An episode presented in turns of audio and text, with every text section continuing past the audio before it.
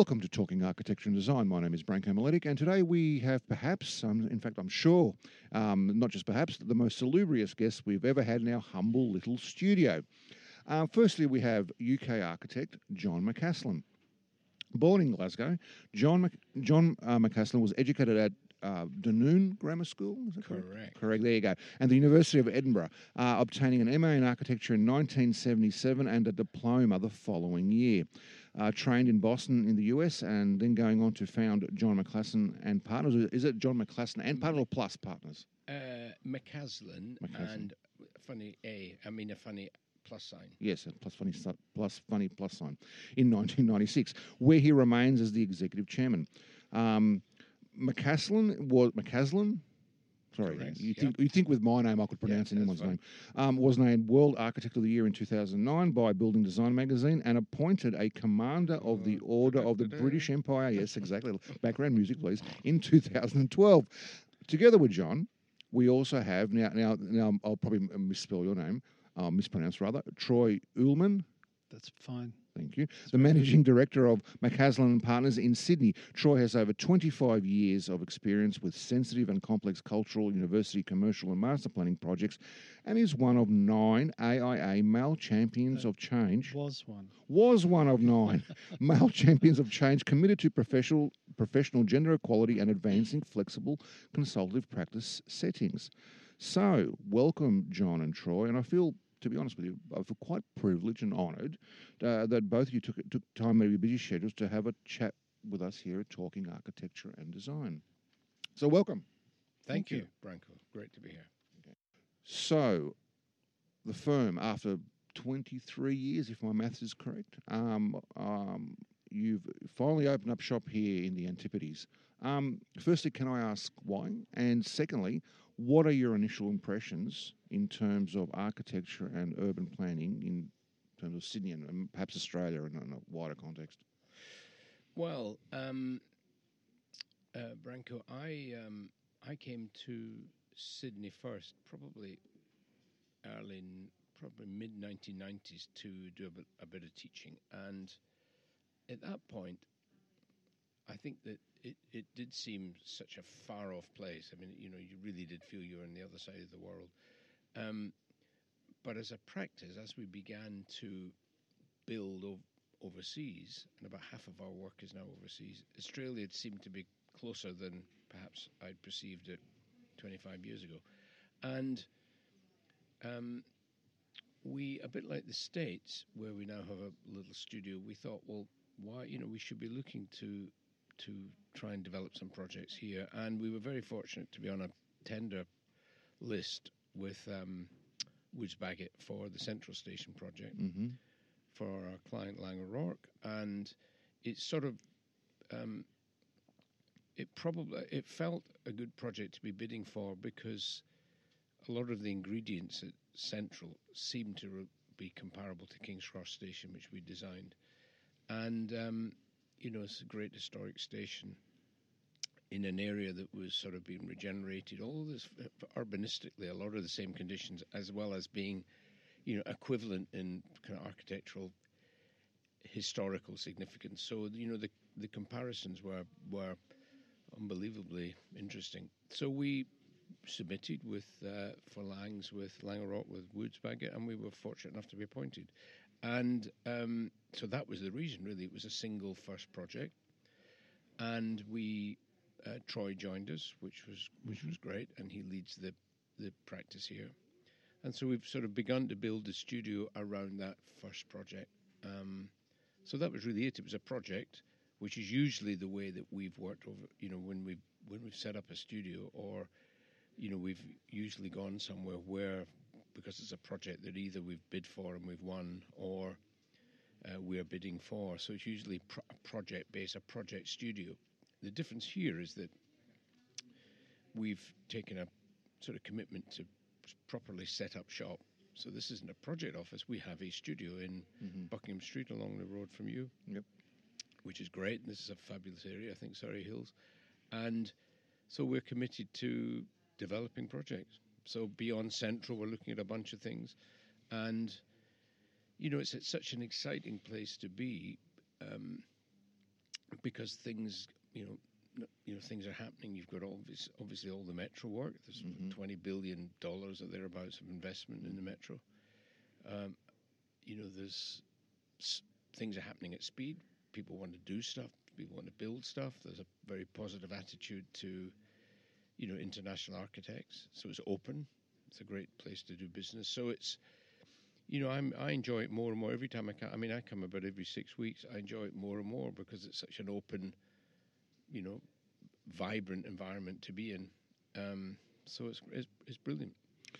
Uh, I hope you're enjoying our, our, our vibrant smoke-filled environment these days. Well, today's today's all right, but is, listen, is- you know, it's um, yesterday it was a little bit reminding me a bit of New Delhi or Yeah. or Mumbai or something Mumbai. like that, which I'm used to, so it doesn't, you know, but I appreciate its, you know, its problems associated with it. it's interesting. uh, Now I know I know- you're constricted in what you can and can't say about about the Central Project or Central Station Project, but it's interesting you say that. So yes, it's, it was the East Cro- uh, Croydon interchange and the King's Cross as well. I've noticed in the UK, which you guys worked on, was very similar in terms of oh, well.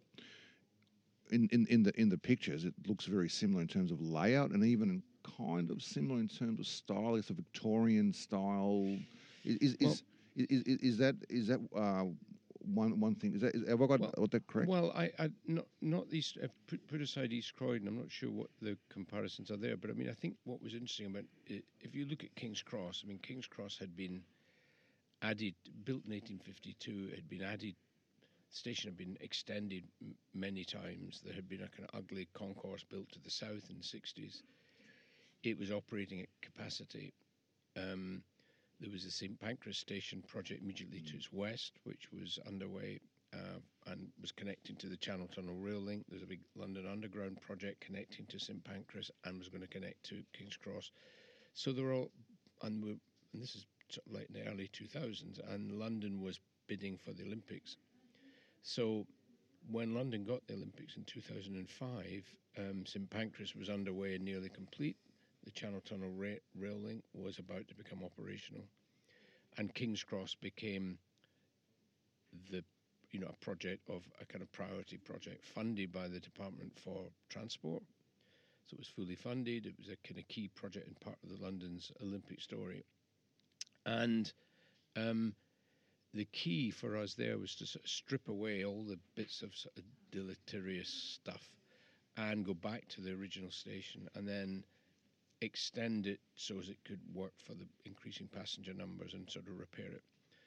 And in a way, Central is is different in that there is a metro interchange. I mean, that's the the purpose of the project is inserting the metro.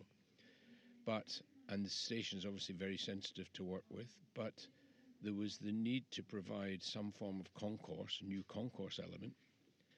So, in terms of the need, King's Cross and um, you know Central was very similar to um, uh, Central was very similar to to uh, King's Cross in that a concourse element, above grade concourse, was part of the part of the um, the construct, and what we did at King's Cross was to effectively design a you know like a big room for the city. That's what the concourse is, and in a way, the same idea seemed to have there's a kind of an equivalent need at Central. So the new element that we're designing with Woods is is similarly.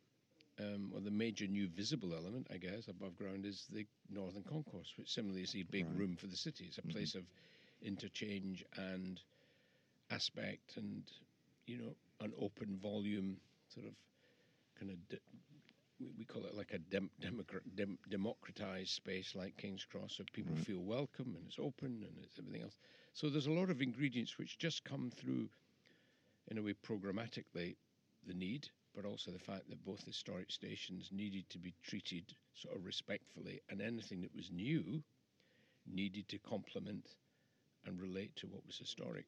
So, you know, we were just fortunate that there was a kind of precedent project. Obviously, there's many differences, but there's a precedent project which acts as a kind of some of perhaps some of the things that we got right at King's Cross allowed us to to use a similar sort of approach.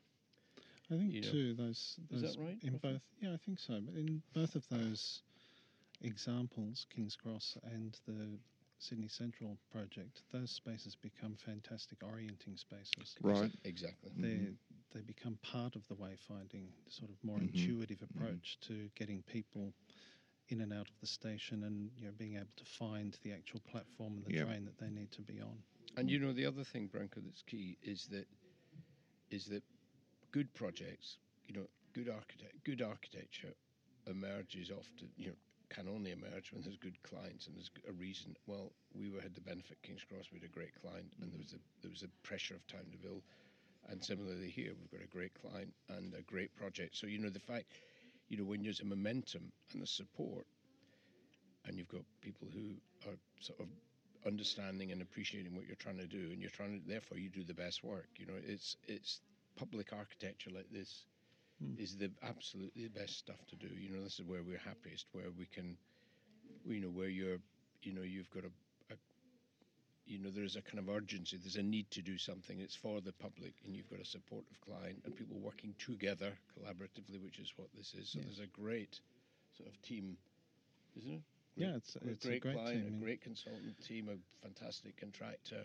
fantastic partnership. It's working par- well. So Yeah. I mean, you know that you know you have to.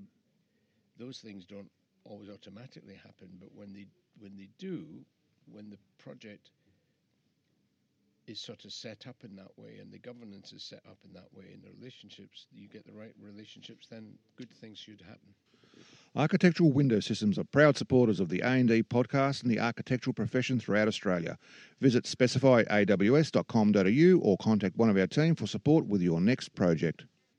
Okay, so not not to go into specifics in any, any project, but since you have experience with this, I mean, what kind of challenges do these kind of projects bring? I mean, I'm sure they're unique, you know, in terms of um, because of you know the, the amount of, for example, rail. I'm sure in, in Kings Cross there's a lot of rail lines. There's there's, there's overhead power lines. There's there's um, all sorts of things. What kind of unique challenges do these kind of projects Well, bring? if you compare i mean if you look at st pancras for a moment in king's cross Right. St pancras closed for four years for the you know for the project. King's cross was operationally continued so there wasn't a train was cancelled. Central obviously there is a is a is an operational station. Hmm and to work in an operational environment is obviously very challenging. You're, you're inserting a huge new piece of infrastructure in something that's live, and that's both challenging and incredibly exciting because you know you're not you're in a in, in an environment where things are continuing to happen, so you have to plan around that and Okay. you know all that stuff. So that's complicated, complicated design, com- much more complicated to build, to keep people moving, and um, also, one of the things that was probably the hardest at King's Cross was to ensure that the travelling public felt, and this is the really good point Troy was making about this kind of way, intuitive wayfinding, is to make sure that when the works are in progress, the sort of shifting, the shifting phasing of the work is causes the minimum disruption to the travelling public, That's right. which is really important. You know, you've got to f- continue to use and en- enjoy and respect the fact that the um, environment of the station is is operational. But of course, at Central, there's certain things that happen independent of our project. You know, there's that kind of amazing new restaurant that's opened Yeah. up. So you've got other stuff happening, and actually, it's not only is it most challenging, but it's what makes this sort of project, I think, really exciting. Is that you're working with something that's that's real. It exists. It's historically important. You've got to respect that. You've got Mhm. to add when you're adding something, it has to be, you know, appropriate, but add something that's you know we think is can stand alone, independent of the historic element, and be not challenge it, but be a kind of natural fit. So it's getting that balance. It can be bold. Doesn't mean to say that you have to be kind of submissive or copy what's there. You know, Mhm. new and old, when it works well, can be dynamic. And I think, in fairness, going back to King's Cross, we were just, you know, we had a great engineer in Arup. We had a fantastic client, Network Rail. And there was support from Heritage, what was called Historic Environment England, hmm local uh, and the local authority. So you know you had a client team, a statutory team, an urgency, um, all the things, the, those ingredients. You put them all in the pot, and you think, well, that you know something good should happen. It's exactly the same here. Okay. You know, you're all kind of moving in the same direction, and you've got, you know, there's no time to kind of drift off and sort of be too self-indulgent.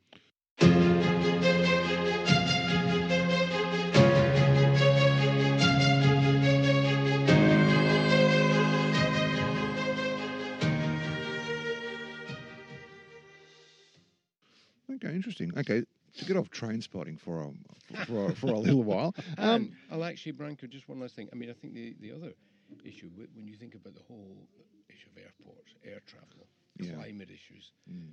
um, you know, the train train journeys are you know public transport yeah, is a kind of cool thing to do.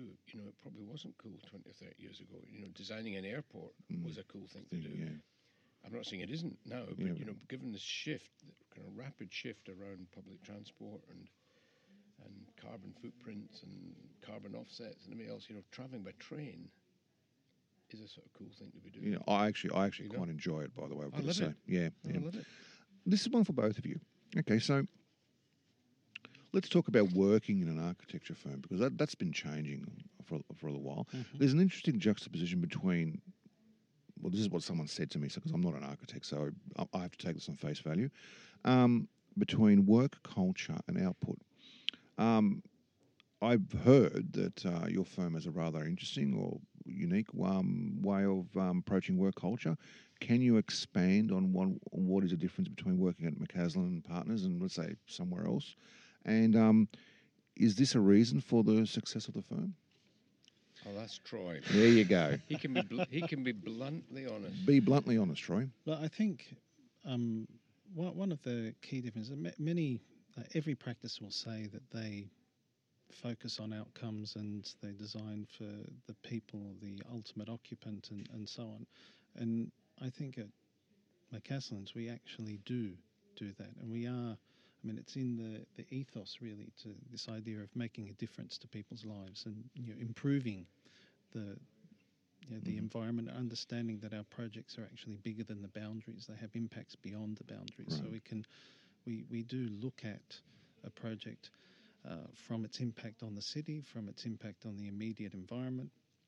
Um, I think we, the, the processes that we go through to, to do that, there's a lot of review, a huge amount of design review that we go through. Um, we explore things physically through models as much as anything Okay. um, models and drawings, sketching. I mean, the the, the model shop it, in London is uh, quite a fantastic asset to the practice. The model shop, sorry? the model shop, yes, Mm. where where the models are made. ah, okay. Um, Ah, yes, f- physically modelling. that, sound, that sounds like a fun job, actually. It is. It is. I think Liz has a great time. But the and and John's showing me how many fingers he's lost on his hand making models. But the the I think that process of design, sort of understanding that design, good design comes out of a good process, and making sure that each project starts on that process, on that journey, uh, well, and it's well recognised in the practice. It's really embedded in the culture of the, the practice and the people who work there, um, certainly the senior people, and how we then translate that or, or, or push that down into the deep, more deeply into the practice, so that everyone is working in this way. That we get um, imagery and pictures out of the computer and up onto the walls, and you can see what's happening. You can see the progress, and people can make comment on that. And through that uh, constant review, almost, we're improving the the quality of the outputs, the quality of the, the design, and therefore the quality of the impact that it has on on the users. I think the other thing, Branko, is that um, my long-term partner, Aidan Potter, and I were talking about this, and somebody was interviewing us. I think it actually was interviewing us for uh, we're redoing our website and things. And Aidan and I realised that what's really important, it's sort of un, in a way, it's probably unfashionable, is we're from a generation that goes. You know, I think of the you know, I worked at Richard Rogers' office. Richard, who was brilliant, you know, goes back and is inspired by the architecture of, you know, Louis Kahn or Pierre Chareau at the Maison de Verre. Those became or were and became heightened reference projects for us because we Mhm. believed in that Mhm. sort of high tech as a form of interpretive industrial architecture, which I'm particularly interested in. I'm interested in, uh, you know, industrial architecture, not. And so, you know, industrialization is something in the making of buildings. So there's one, there's there's one thread. The another thread would be that, you know, one of our I worked in the states in a firm called Cambridge Seven in Boston. Well, Cambridge Seven was founded by seven partners from um, who came from varied background, but but one of them was a Scottish guy, actually, wonderful guy, um, and uh, somebody called Peter Chermayeff. Well, Peter Chermayeff was the son of Ivan Chermayeff. Peter's brother was Serge, who was a great graphic designer. Serge Chermayeff was a partner of Erich Mendelsohn. Erich Mendelsohn, who was, you know, Europe's one of Europe's greatest architects, Right. in, until they fled Berlin in 1933.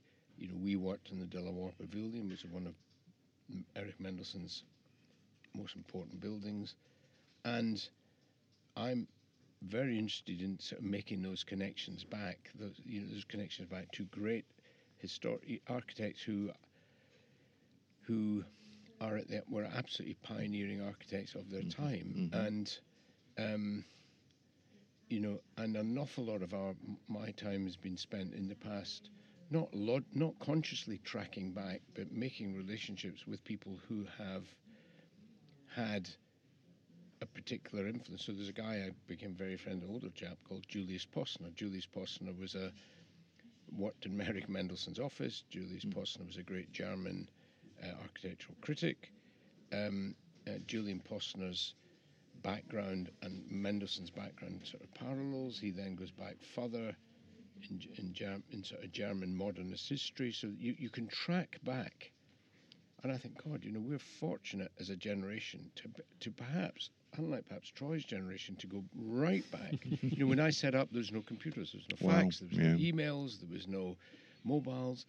Our first computer was because Apple Computers, a building Right. we designed in England, we were given that as part of the deal. We were given computers. Um, so our we're fortunate in that generationally, we go back to a point where you know, when I worked in the Lloyd's building for Richard, it was a hand drawn building. It was one of the last hand drawn buildings, Lloyd's of London. Wow. Um, you know, um, the process that Richard's office operated was very, in a way, the culture of that office, without being too sort of self-aggrandizing with the expressions, there's when I decided I was going to set up, I'd worked at Cambridge Seven. Cambridge Seven was a collaborative practice, Right. seven partners, each sort of worked independently. And so somebody was in, actually was interested in in- infrastructure. There was landscape, there was interiors, there was public buildings, there was education, blah blah. blah. Richard, and but everybody was sort of equal. Right. Richard's office, there was Richard. He was the, you know, he was the commander in chief. He was the conductor, and wonderful guy. But it was a different sort of office. And I, when I realised there was, you know, funny enough, at Richard's office, I remember somebody said to me, you know, what are your plans? I was 25 or something. And I said, I don't know, I'd love to stay here. I'd love to build my career here. And they said, no, you don't. You know, we don't want you to build your career here. We want you to work on a project, then go off hmm um, and do your own thing or do something else because we'll want to replenish you with somebody else. Okay. So it was the idea that you were there for a project for maybe five years or whatever it was, but then you'd make your way in the world. So I remember when I set up from a an architect who I met at Richards, we sort of built and then we built the practice around some of the, the way that Rich, uh, if things had happened at Richard's office, which was very open, very democratic. There was a model. It was kind of wonderful, but slightly crazy place to work. Um, and this great history attached. You know, the great reference projects historically, like the, you know, Louis Kahn's project or, or the Maison de Verre or whatever it might have been.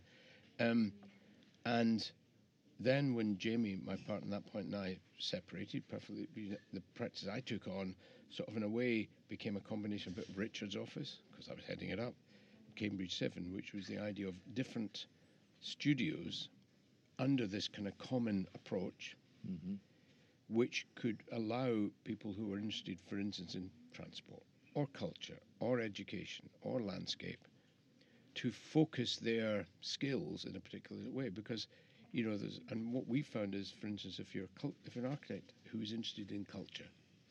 You probably aren't an architect who's going to be interested in transport or ah, Okay. commercial buildings. So we have a culture team of about 15 people, principally in London, who are who that's all they do. They design museums and and cultural projects, whatever, performing arts buildings, whatever it is, and they work. You know, and, and, and at the top end of the, if you know, the senior most people of those, that's all they do. There's a degree of flexibility around more junior staff who can mm. move from one sort of project to another, but the nucleus of the practice is based around specialisms and expertise, and it- which I which I think is for us really works well because it means that people can become expert, you know, specialists, experts is all they really do, and you know, and if they, you know, if you became, if you're interested in a cultural building, that's probably all you want to be doing, or education. You know, those sorts of projects are, and it means that we can pitch for those sorts of projects because got a portfolio of cultural projects. We're not kind of learning on the job. So, in a way, the practice is set up by the is absolutely from the way, without being too self-indulgent, from the way I was trained and the people that we work with and the history that they came from, and um, and and I think it's worked well because we still have a kind of common approach. Mm-hmm. It's a studio project. It means that you know we don't have a we don't have an approach where somebody designs something and then they pass it to somebody who's going to produce the detail. The person who produces the design develops the detail, and people want to do that. They don't want to hand over, lose ownership The whole of the project. The whole- the whole of the project. Now that is n- not efficient, actually, always, because it means that you're getting people who are learning to th- on the job. But it's incredibly important, I think, if you want as an architect to understand not just to design something, to build it. The thrill of building something Mm.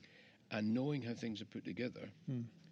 rather than you know the idea that you would design something and then you pass it to an executive firm who sort of details it up, or you send it to a, dra- a drawing shop somewhere is the anathema to the way that we work because I think that's it's about a it's about a single a st- like a one team structure, a one team culture. Okay.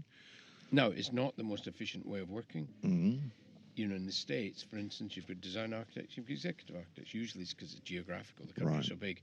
In Britain, we don't have that. We don't Okay. have design executive architects because the country's so small.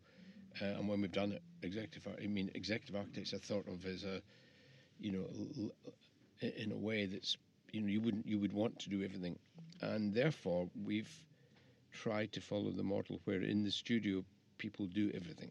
You know, they brief the model builder. The, the, the model builder is a central part of the of the operation, and we haven't really changed. You know, the the technology's changed, but the process of working hasn't changed in 25 years. Hmm. Really, But I think too one Noth- of, one of the changed. one of the great things about that is you know through the different studios and different specializations, when we do get together quite regularly and have reviews, all of those people are mixed together. So the innovation you get by having somebody who's working on galleries and performing arts spaces looking at a train station correct. is amazing. I mean that that really lifts the game. To, Mm. And I think the other thing, just taking that, Troy, is that when we have our design reviews, everybody attends. So Yeah. The youngest member, the newest member of the team, is given a sort of voice, equal voice to the most senior person. And so we try to break down the sense of hierarchy Mm-hmm. as much as we possibly can. And you know, listen, we constantly think we get we're constantly learning results all the time. I'm thinking, why did we make such a mess of that? Why why didn't we do that better? So it's this constant learning, Mm-hmm.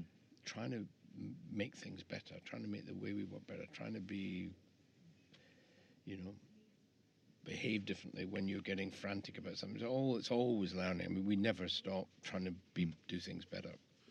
Architectural Window Systems are proud supporters of the A&D podcast and the architectural profession throughout Australia. Visit specifyaws.com.au or contact one of our team for support with your next project.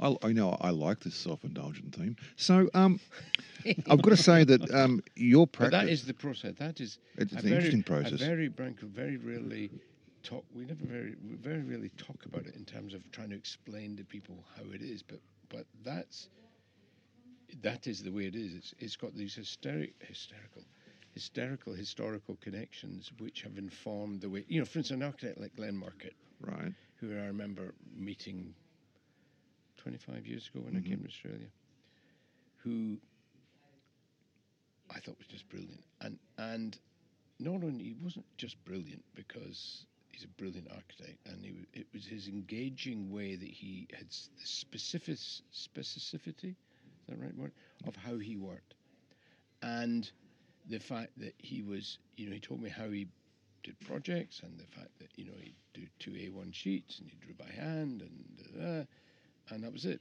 You know, he did two A1 sheets. Everything was drawn by hand. It was built, and look at the output. Fantastic. Mm-hmm. And he had a very specific way of working. And I, I imagine he's still working like that. He's still practicing that. I, don't- I don't know if I think actually, he is. I think I think nothing's changed with Glenn. No. you know, and and you, th- I, I remember I said to him that um, I loved the kind of slight rigidity with the way he worked because it's not what we do.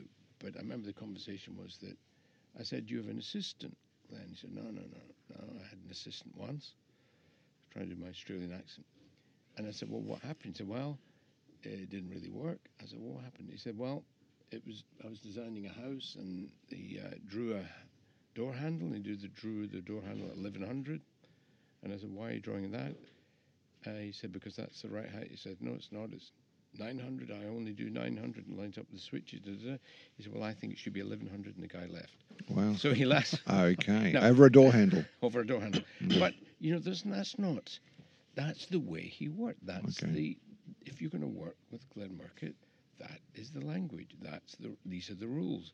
And um, he wasn't, I just thought, and I remember I thought, exactly, you know, you have to hold on to whatever it is you think's important. He wants to draw all his buildings, craft every single detail. And, you know, because he's a true artist, he wants to, and therefore you see the output. He knows every single inch of that project Mm-hmm. is his. He's got phenomenal ownership of it. And it's very, very specific. And that form of architecture, and of course, we, we tr- you know, we, we work differently, but we have the same sense of sort of ownership of a project. We try to own the detail. Um, he's one extreme of that process, which I admire hugely. Ours is a slightly different approach, but the idea that you kind of delegate out design creative responsibility to me isn't you know we would just we can't do that it's it's a very uncomfortable place to be and um, and of course in architecture now you've got to find other ways of you know a project is complex as, as say central or Mhm. king's cross. You have to find different ways because you can't control every detail. The world is not it's impossible. You can't do projects of that scale complexity and be so self-indulgent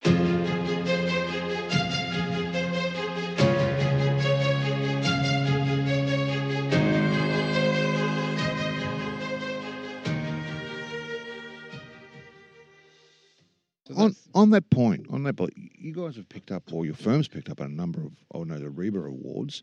Um, so what does that actually mean for a firm or an architect, an award, or in, in, in local in AIA awards or whatever?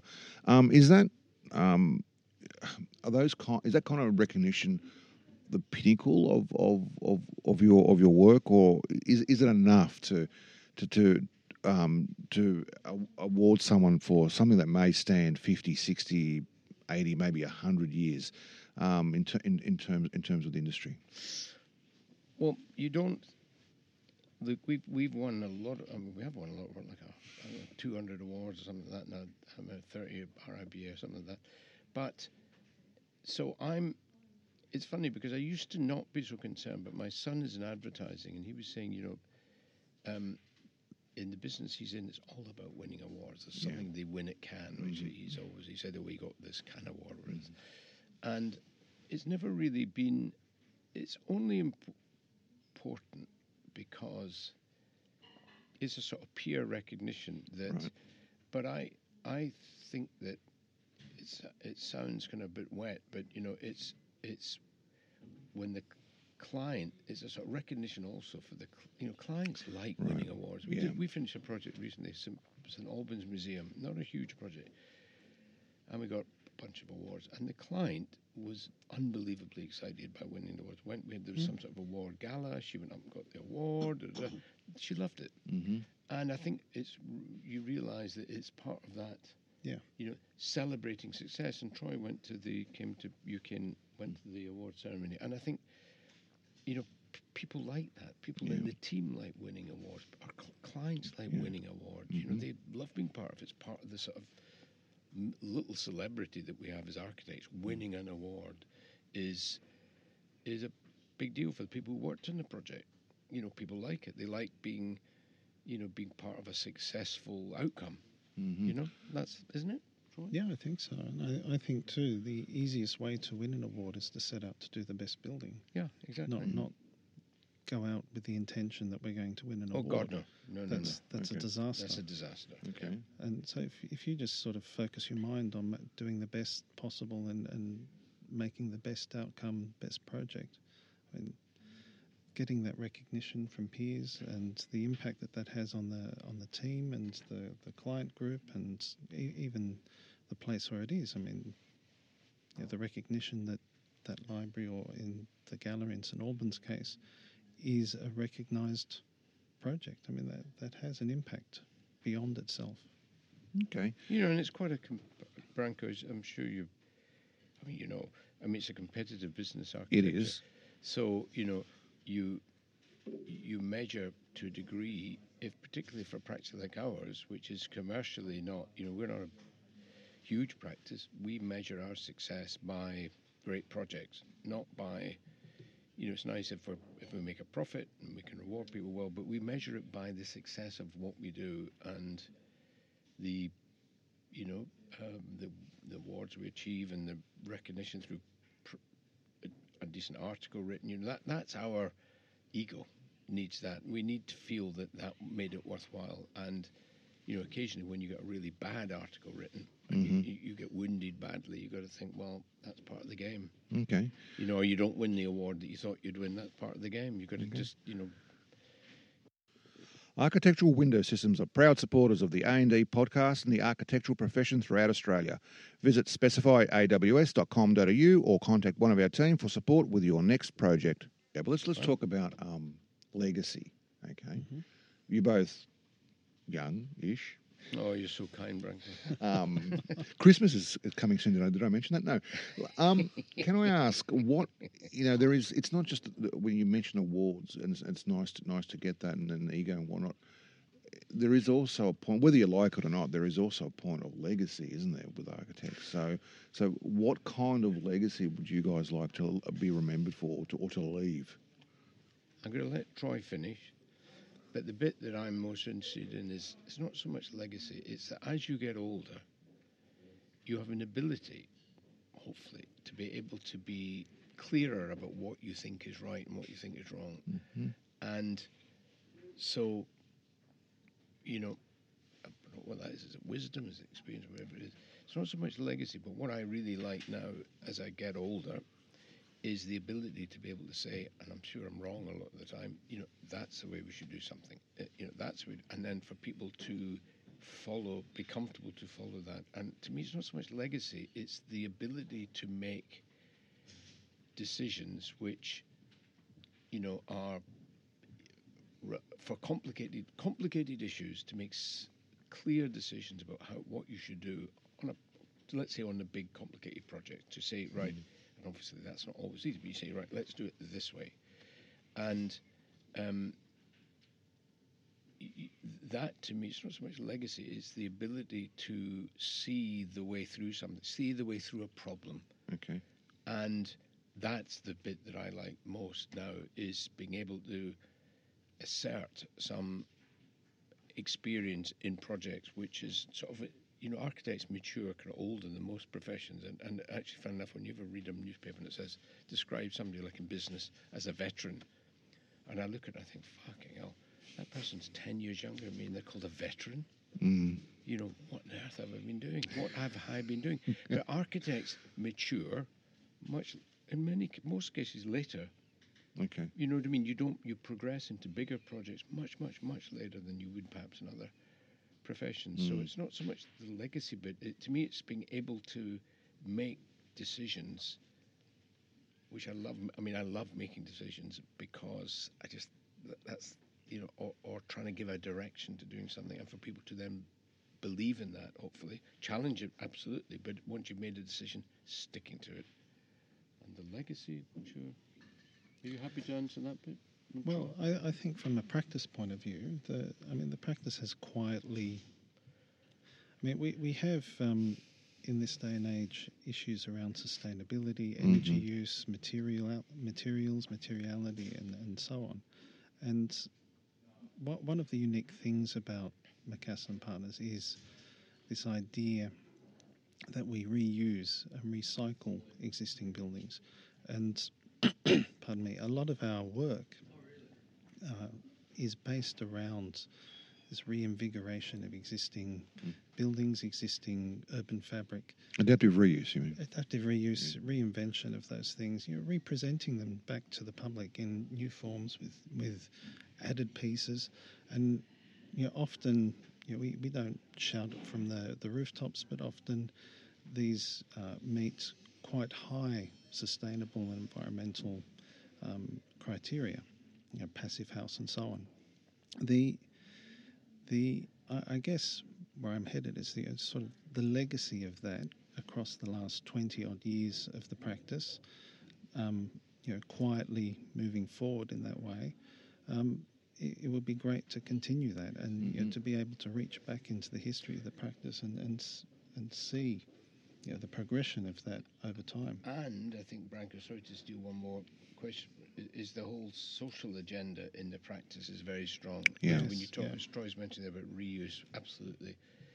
It's the social agenda is a big deal in the mm-hmm. practice, and it's always been like that.